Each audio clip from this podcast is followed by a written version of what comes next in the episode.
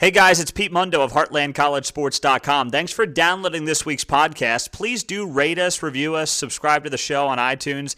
Do it, and then send me a screenshot of your review to Pete Mundo at HeartlandCollegeSports.com, and I'll get you a free Heartland College Sports koozie in the mail. They're going fast. We got a handful left, so please do that, and we'll get you one right in the mail. Pete Mundo, HeartlandCollegeSports.com. Enjoy the show, guys, and we'll talk to you soon. Third and goal at the three, and Iowa State moved at the snap. Skylar Thompson to the goal line, touchdown. I can feel it coming on now as the music plays. Taking shots with the night owls. He's at the Baylor 35, the 30, the 25, the 20. It's a foot race to the 10, to the 5, into the end zone. He goes again. David Sills with a 53-yard touchdown reception. We're going all night long. Everybody sing. And the Cyclones win it.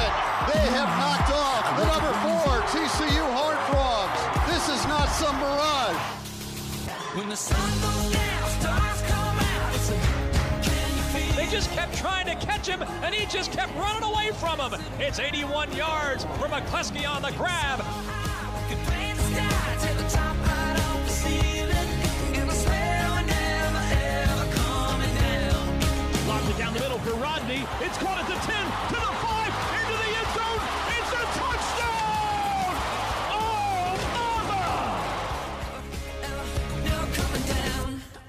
I got to be honest, I cannot believe the college football season is already. It's already in the books. Pete Mundo, Heartland College Sports Weekly, part of HeartlandCollegeSports.com. Thanks so much for joining us, whether it's on the podcast, the radio show, YouTube, uh, Facebook, whatever it might be. Thanks so much for joining us. We're your independent Big 12 digital media outlet. And, you know, 14 weeks after the fact, we have no more college football. Yes, we have Army Navy. I love our military. I'm into it. But it's not the Big 12. Come on. There's nothing on the line here. Eh, we're missing something. Well, we got the announcement over the weekend. You know, we did the uh, podcast on Sunday. If you weren't a part of that, go download it on iTunes. We do it after each and every weekend of games. But then we got the bowl games later in the day. So, what I want to do is take you through the bowl games and give you what I think are the best Big 12 bowl games in order. We'll start at the top, and I'm not going to, you know, preview them and do a deep dive into them right now. Just want to look at them for you and be kind of, you know, tease them for you a little bit and rank them for you. Let's start with the Oklahoma Sooners, who are, of course, in the college football playoff, taking on none other than the mighty Alabama Crimson Tide. Now, don't forget, OU was a 17 point underdog in that Sugar Bowl a few years ago with Trevor Knight at quarterback, and they blew out Nick Saban's team. Just, just remember that. I could not believe OU opened up as a 14 point underdog. The fact that OU is going to be told for a month how much uh, garbage they have on the defensive side of the ball is going to be a good thing for this team. You know, Nick Saban said, I want no part of playing Georgia again. I don't want to play Georgia again. That was ridiculous. He was totally having reverse psychology, and the media, led by Kirk Herbstreit, bought it hook, line, and sinker like the suckers that they are. He doesn't want to face Oklahoma. Are you kidding me? Think about the teams that Nick Saban struggled with over the last bunch of years. Two teams stick out in my mind the Oklahoma Sooners and Ole Miss Hugh Freeze's offense. Those are the kind of offenses that he has problems with. His team is built in the SEC, and to play in the SEC, it is not built to play against teams like the Oklahoma Sooners. Now, that being said, you know, if Marquise Hollywood Brown is not healthy for this game, it's going to be a big loss for OU. But Alabama, as good as the defense is, they've had better defenses. What's made this team that much better is the fact that they have a Heisman contender at quarterback, and the wide receivers are great. But the defense has been better for Nick Saban in the past. So this OU offensive line, uh, you know, this is arguably the best offensive line in America. And finally, people are seeing that. I've been seeing guys and gals throw up stuff on Twitter like, wow, this OU offensive line is the real deal. Wow, they're really good. Yeah, we've been watching them all season. You should as well. Once in a while, flip on a Big 12 game. You know, stop with your, uh, you know, SEC love and your Big 10 love and check out the fact that, hey, uh, teams in this league, it's not all about the wide receiver in the Big 12. It's it's just not. So obviously that's the top game in the conference that we'll be keeping an eye on as we get closer and closer to Saturday, December 29th. Then you've got Texas and Georgia in the Sugar Bowl. And by the way, let me just say this to any Big 12 fan. I don't care how much you hate OU. I don't care how much you hate Texas. Every OU fan should be rooting for Texas in the Sugar Bowl. Every Texas fan should be rooting for OU in the Orange Bowl. And every other team of the other, every other fan of the other eight teams in the Big 12 should be rooting for OU and Texas.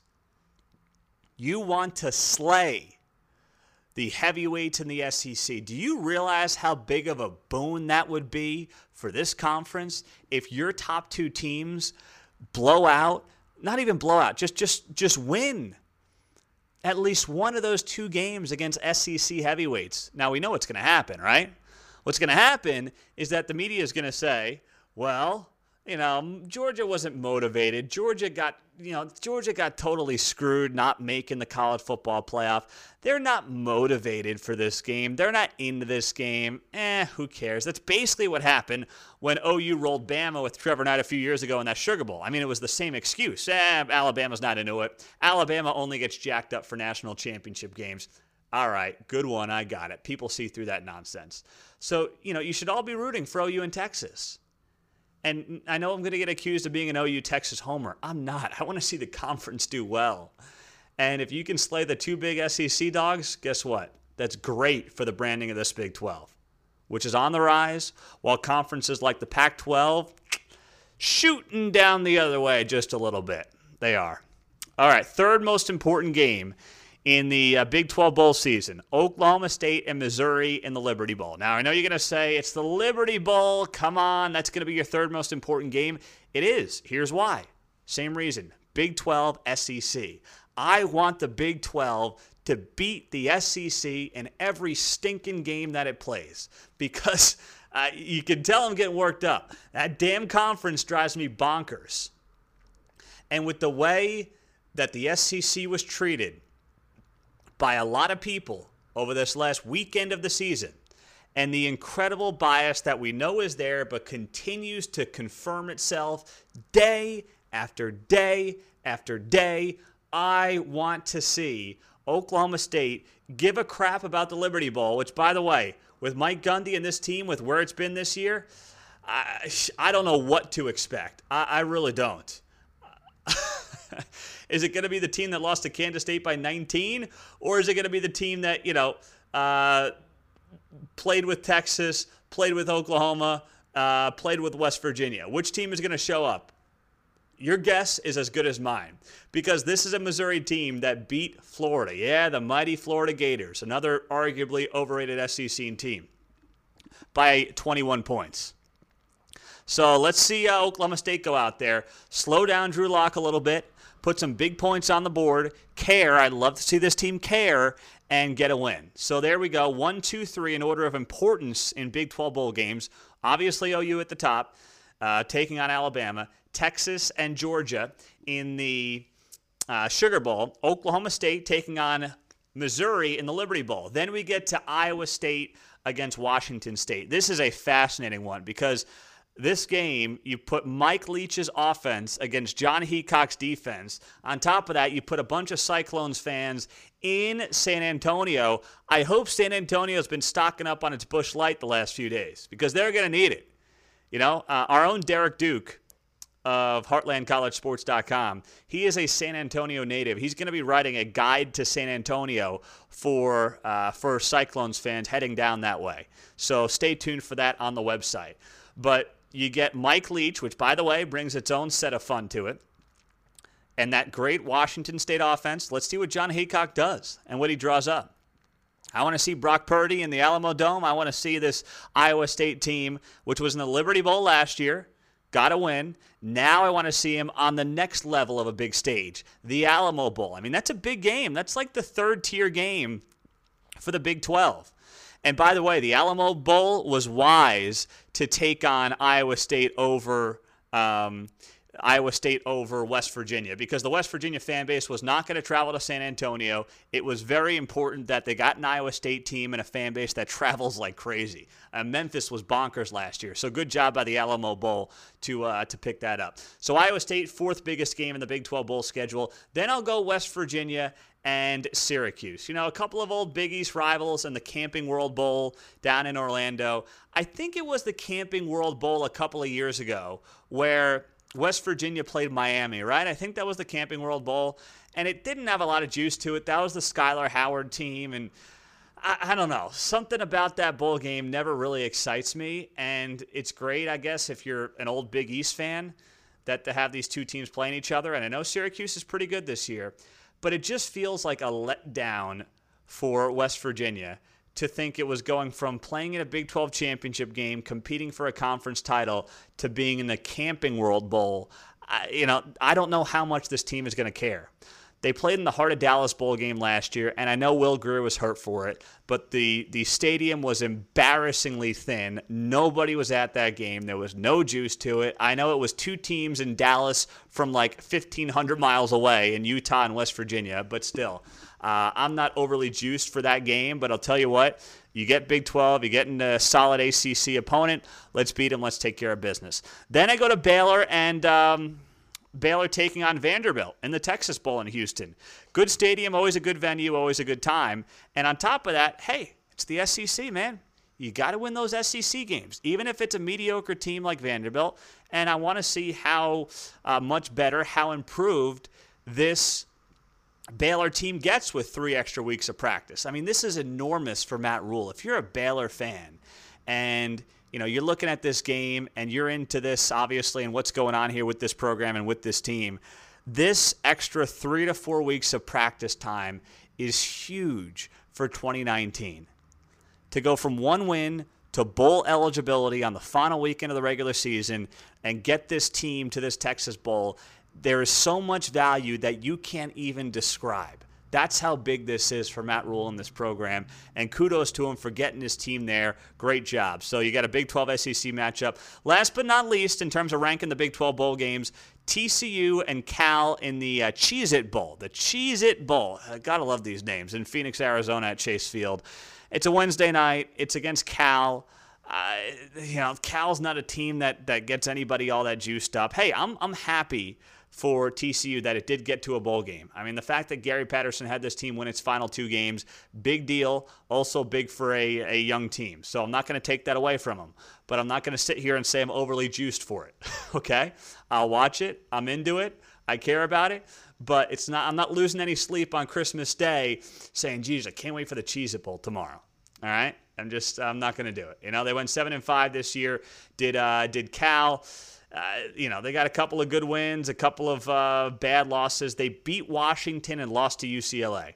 How that happens, I'll never know. But go figure. So there you have it, ranking the uh, Big 12 bowl games, best to worst. OU, Texas, Oklahoma State, Iowa State, West Virginia, Baylor, and TCU.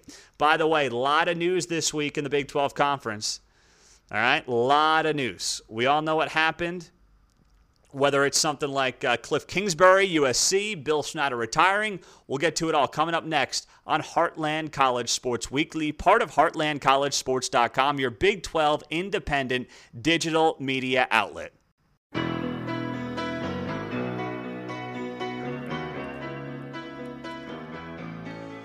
Well, the coaching moves are underway. I'm Pete Mundo, Heartland College Sports Weekly, part of HeartlandCollegeSports.com, your independent Big 12 digital media outlet. Thanks so much for joining us and being a part of the show. So, uh, let's talk about Bill Snyder's retirement here, first off. The way this thing went down was very awkward to me. First off, it should have happened a week earlier than it did. And maybe not a week, but certainly it should have happened a few days earlier than it did. That tells me that Bill Snyder did not want to give it up. He did not want to stop coaching. You know the other reason I feel like that happened? Because there was a statement that was put out by Kansas State, and guess what? There was nothing in there from Bill Snyder. The guy who was retiring after 27 years on the job basically 30 years with the program. There was that three year stint with uh, Ron Prince. Uh, thank God we all forget that. But basically 30 years of him turning around what was at the time, and many people believe to be, the worst college football program in America. And for him to not have anything in that statement saying, you know, hey, love the fans, thanks so much, uh, talk to you guys soon, out of something, you know, anything, anything from Bill Snyder. I'm, I'm having soup for dinner. I mean, just something that makes you say, yeah, he was part of this, he was into this. He didn't do it and it was very awkward. You know, Gene Taylor, the AD, said last week, I, I, will have an answer hopefully by, or we will have an answer by the end of the week. He didn't. Friday came and went. Saturday came and went. Now, he wasn't going to do it on Championship Saturday, but then it came down to Sunday. And it was like, uh, we appreciate Coach. He was really successful, and we're looking for a new head coach. It was weird. And it's just, it's sad. It didn't have to be this way, um, but there's a lot of people to blame. First off, I put some of the blame on Bill Snyder. The reason I put some of the blame on Bill Snyder is because he was too stubborn during this whole thing. The writing was on the wall. It was time. Frankly, it was probably time uh, after Collin Klein, maybe. But if nothing else, he could have gone out last year. You win the Cactus Bowl in dramatic fashion. You beat UCLA. You end what eight and five. Go out on a high note. That could have been it. You come back you have a bad season. You go five and seven. All year, people are saying, you know, does he still have it? Is it still there? It did not look like a Bill Snyder coach team at all. Special teams were a mess. Too many penalties. Couldn't figure out what he wanted to do on offense. Two really green coordinators. Uh, there was a lot of question marks there. And it did not look like a Bill Snyder team. So it was time. And he did not clearly want to admit that it was time. At least that's not what it looked like over the last couple of weeks. It just nothing about how the last couple of weeks went looked like a guy that was content moving on. Because you know what would have been great? It would have been great if the Kansas State fan base could have spent maybe that final senior day against Texas Tech saying goodbye to the coach. You know? That would have been awesome. And and I know that's not Bill Snyder's style, but that would have been so cathartic for the fan base. Uh, the place would have been rocking, and I know they won the game, but man, it, it just would have been nice. And he he was too stubborn to to you know kind of agree to something like that because I think he still wanted to do this. I blame the university. I mean, the university uh, allowed themselves to be bent over a barrel when it came to some of this stuff around Bill Snyder. The fact that he had it written in his contract that he could uh, have adequate input into his successor.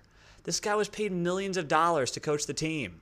He's got the stadium named after him. I know that's partially because of, you know, what he's helped do at that university, but still, they've treated him very well. You got the statue, everything else. Uh, the fact that that was in his contract, it didn't it didn't help this whole situation. You can't have an employee, no matter who it is, whether it's Bill Snyder, I mean, you know, you can go down to LeBron James, anybody. You can't have somebody be ultimately bigger than the program. Because then, you know, you got the inmates running the asylum, so to speak. And, you know, Bill Snyder, if, if it was up to him, he'd do this till he dropped dead. And that did not create a good situation because we know he wanted Sean to be the head coach. And thank goodness Sean is not the head coach. I'm sorry. Sean Snyder's probably a good man. If you want to be a head coach of a team, go be a head coach. Go to Garden City Community College. Uh, go to Emporia State. Go to Texas State. But to think that you're going to hang around as the special teams coordinator slash assistant head coach and just be handed the job, no. Uh, that nepotism would have driven me nuts. And I'm glad Kansas State took them a little bit, but I'm glad they stood up to the darn thing. So I'll give Gene Taylor some credit for that. Um, but it, it, just felt awkward to me. I don't know what's next for. I mean, not that Bill Snyder's coaching, but is he going to do a something next year, or is this going to kind of end on a sour note between himself and uh, the rest of the program? I don't know. We'll see. By the way, you have Cliff Kingsbury.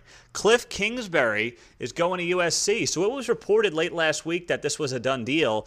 And then people like Bruce Feldman said, not so fast. He's got some NFL options he wants to consider. And think about this Kansas State, excuse me, Texas Tech gets rid of this guy. I would not have fired him. I made that very clear multiple times throughout the last 10, you know, 10 days, two weeks, whatever it might be. I wouldn't have fired him. I looked at the big picture. I said this team is trending in the right direction. They played the best teams in the Big 12 to single digits to, you know, a touchdown or so.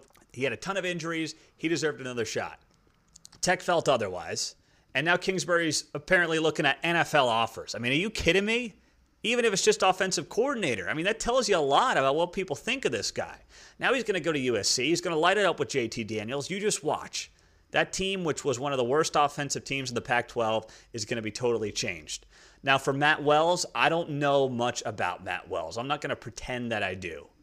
Um, I trust Kirby Hocutt based on the hires that he's made in baseball and in basketball. I trust him, but I got to be honest. Uh, this is not a hire that makes the fan base uh, jump around, right? It's just, it's not. So it doesn't mean he's not going to be a great head coach. Not going to mean, doesn't mean he's not going to turn around the program. But at the same time, he's not somebody that makes the donors uh, make sure that they're buying up those box seats next year. You know, I mean, they'll do it because it's the start of a new regime, but I don't think it makes them uh, overly excited. I'll just I'll leave it at that. So it, will be fascinating to follow. I'm really interested in learning more about Matt Wells, seeing what he's all about, where this goes, uh, what kind of a coach he is at the Power Five level. He's kind of had an up and down tenure at Utah State, and it'll be uh, intriguing to see. Well, coming up, one fan base is extra happy about how this week went in the Big 12. We'll tell you why next on Heartland College Sports Weekly.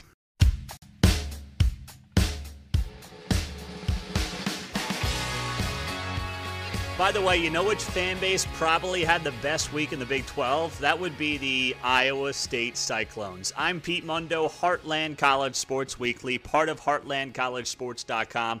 Thanks so much for joining us, whether it's through the radio show, podcast, uh, Facebook, YouTube, whatever it might be. Check us out in all those places. Your independent Big 12 home. So, huge news this week that Iowa State fans were jumping for joy on and that is that Urban Meyer is going to retire after the Rose Bowl. Now you're thinking, oh no, Urban Meyer's retiring. Ohio State's going to go after Matt Campbell, the Ohio kid who was made Iowa State a legitimate contender at the Big 12 and Power 5 level.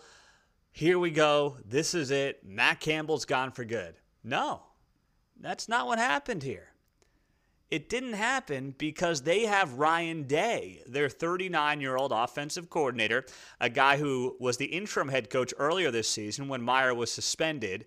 Uh, you know, due to the whole Zach Smith thing, okay, cool, hook 'em, right? I mean, that's Tom Herman would say.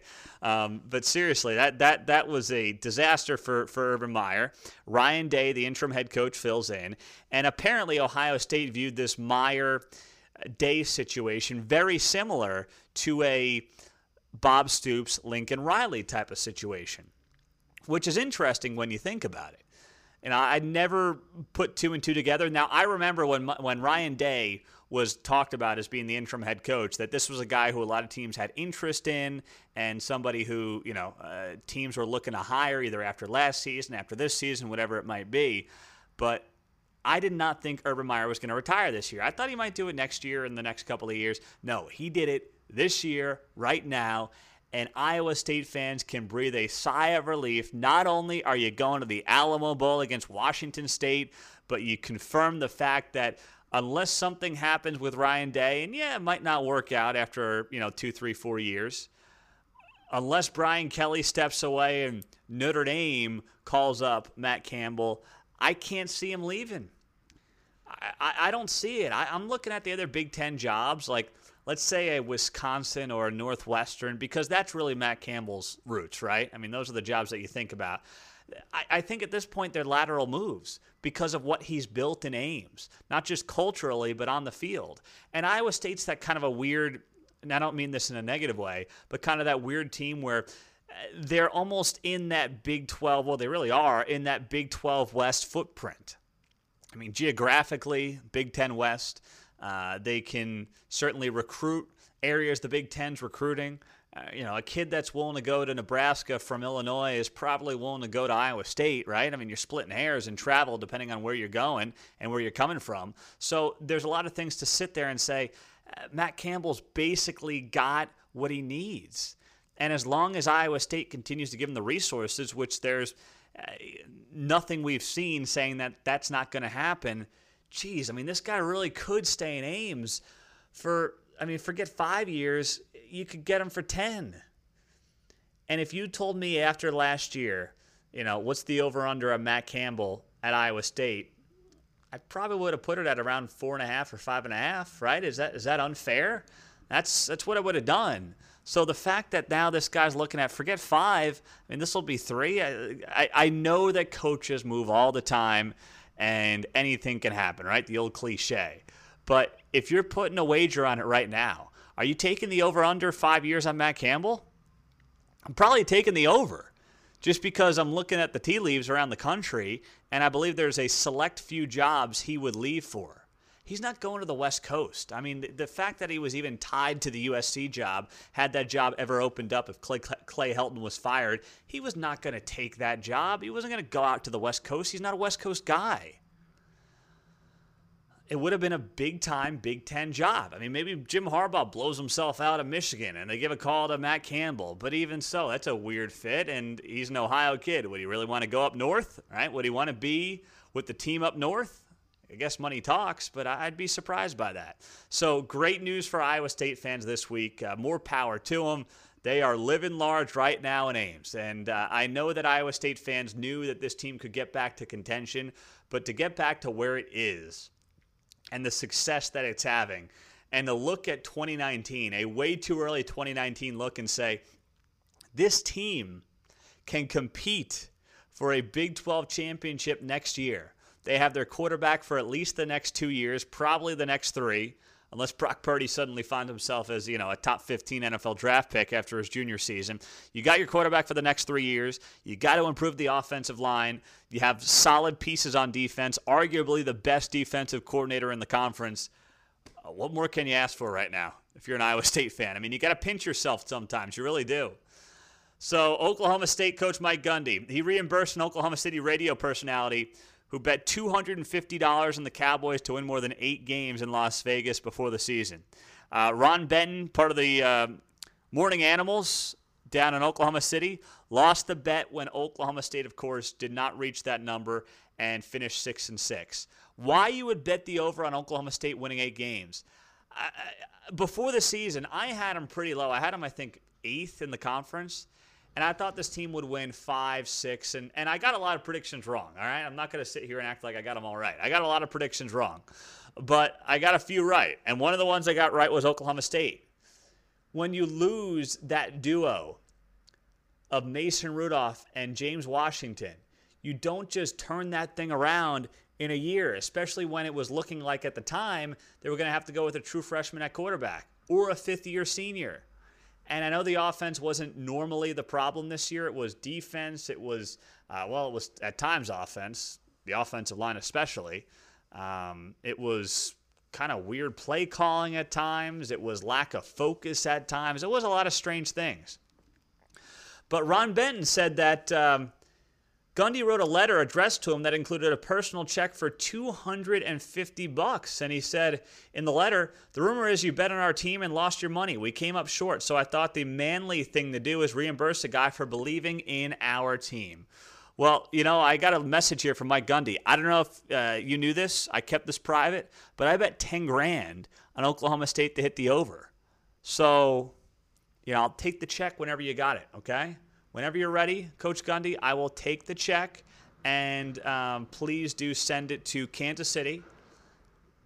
Hit me a DM on Twitter. I'll get that number to you ASAP. Uh, give you my apartment number, and away we go. Does that work for you? Yeah. Was wait, was it ten grand or a hundred grand? I think it was actually a hundred grand. So yeah, there you go. I was like, all right, well, good for Mike Gundy paying up on a bet. 250 bucks. Uh, Texas freshman safety Caden Sterns expected to be available for the uh, Sugar Bowl. Suffered a knee injury during Saturday's Big 12 championship game. Sterns, the Big 12 defensive freshman of the year, uh, left the Longhorns game against OU, did not return. That's a big deal. As I said, every fan for OU and every fan for Texas should be rooting for the other team, and every Big 12 fan in general should be rooting during bowl season for OU and Texas going up against Alabama and Georgia.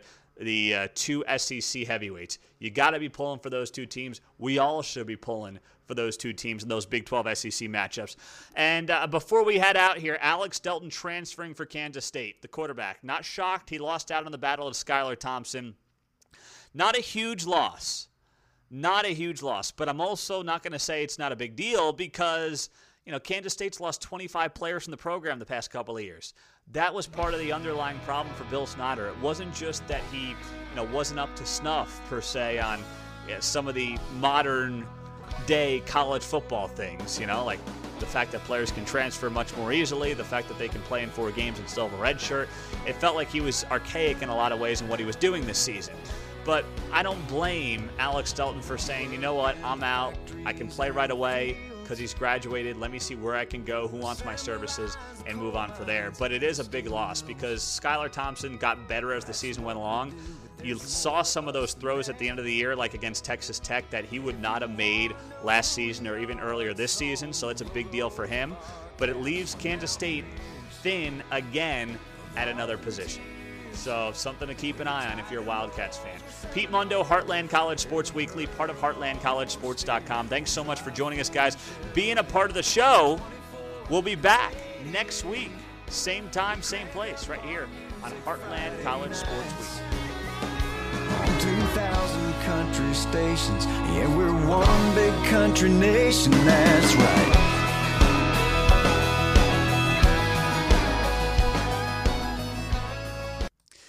Hey guys, thanks again for downloading this week's show. Really appreciate it. And please do rate, review, subscribe on iTunes, Stitcher, and Google Play. Send me a screenshot of your review, Pete Mundo, M U N D O, at heartlandcollegesports.com. I'll get you the free koozie. It'll be in the mail. Just send me the address, I'll get it to you. Enjoy it, appreciate it, and we'll talk soon.